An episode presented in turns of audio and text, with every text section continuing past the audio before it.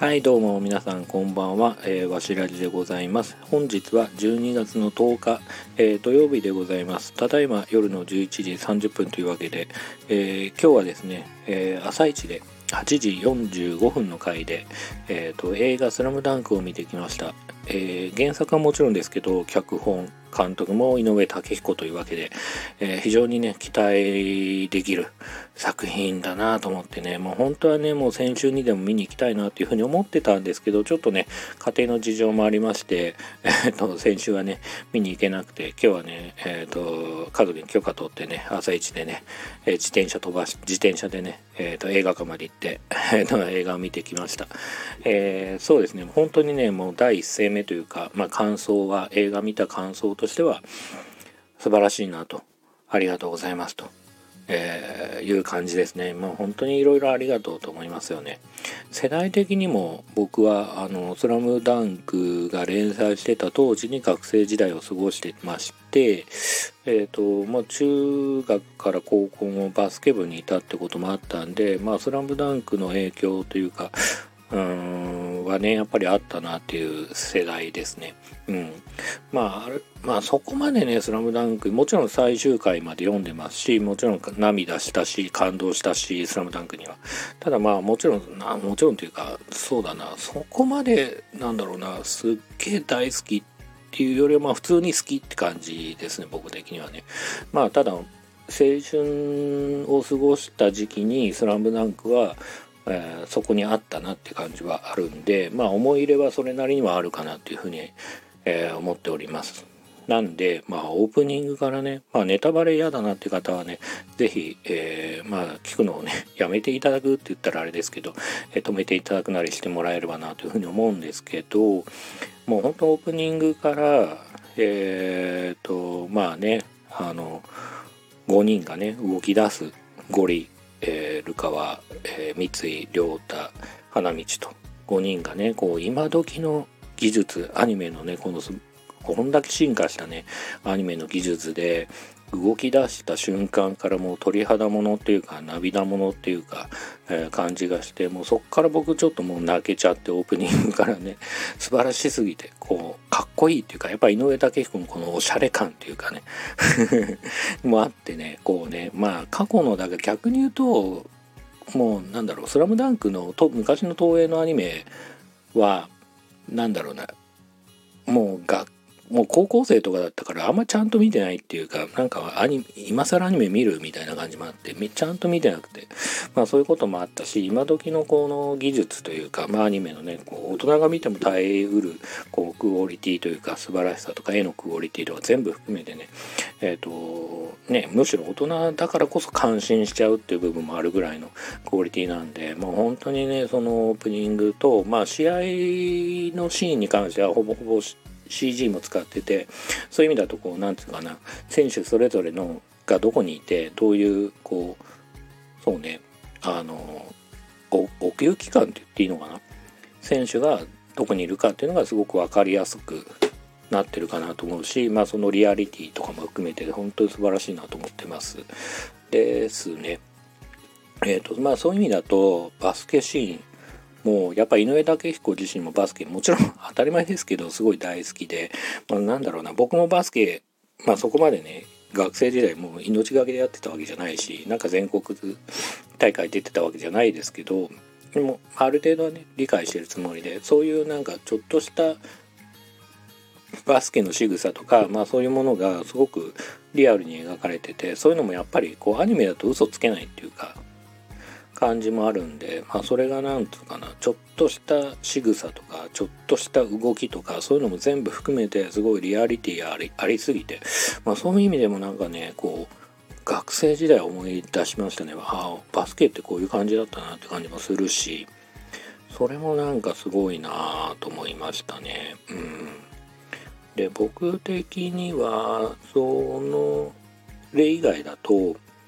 すごくこうなんていうかな前もスタンド エフエム このスタンド エフエム でお話しさせてもらったんですけど、こうワンピースワンピース問題というかワンピースねあのフィルムレッドかなあのこの間見てきてあの素晴らしかったですよって話はしたんですけど、あのやっぱり回想シーン多すぎてどうなのかなって話をしましたと。でまあ鬼滅とかも含めて、まあ今日も鬼滅ね、なんかテレビやってましたけど、やっぱ回想シーン多いのどうなのかって、テンション上がったタイミングでこう回想シーン入って泣かせに来るっていうか、なんか明らかに泣かせに来てんなみたいなあったりすると、なんか微妙だなって僕は思ってて、本当にワンピースがこうパンチ一発と打つのにこう回想シーンがにかいぐらい入ってきちゃったりとかして、なんかテンション上がりきらないなみたいな感じがあったりとかして、まあちょっとあんまりこうなんつうかな、前向きじゃないというか、回想シーンについては結構後ろ向きなこう意見を持ってまして、僕自身はね、うん、多すぎるとね。で今回のスラムダンクに関しては、じゃあそれまあなんつうかな、そもそもジャンプ漫画の回想シーンの、まあ、本当になんつうかな、元祖って、っ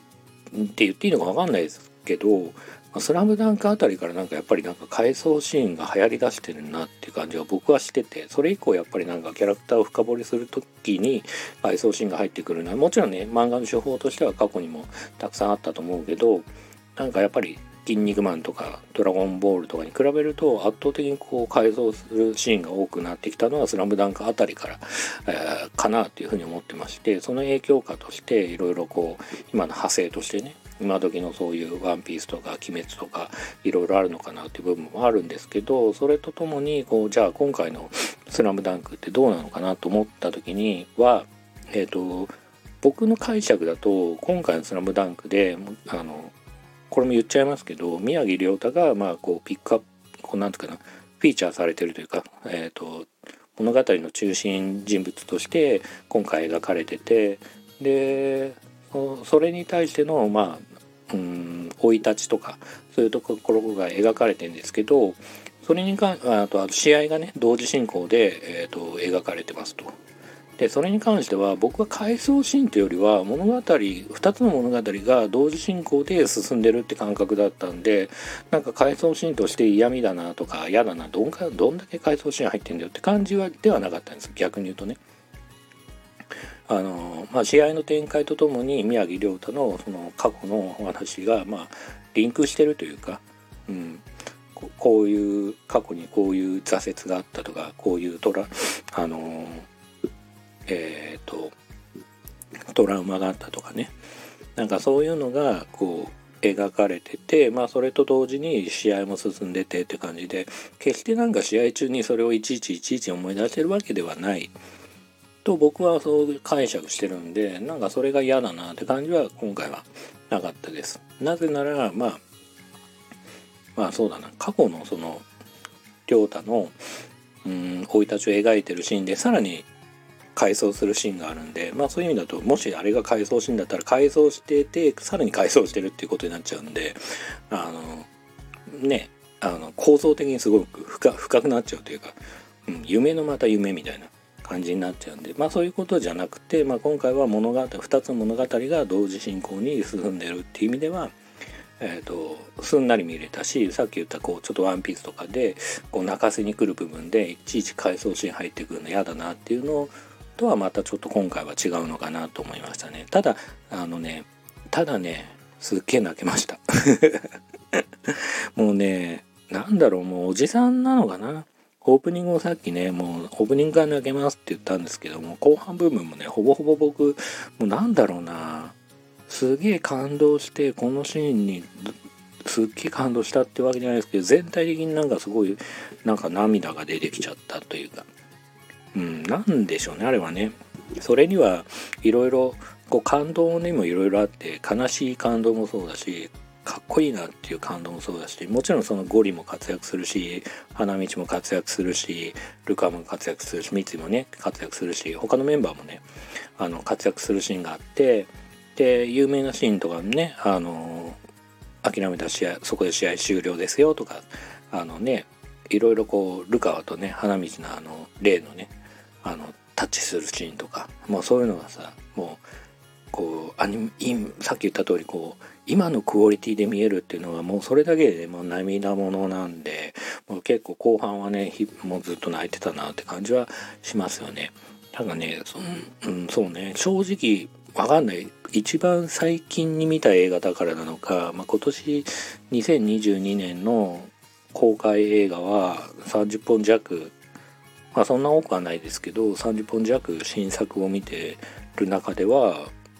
最近見たせいかね一番良かったんじゃないかなっていう。やっぱりその中になぜならその、えーと、やっぱり泣けるしあの興奮するしっていう。ただ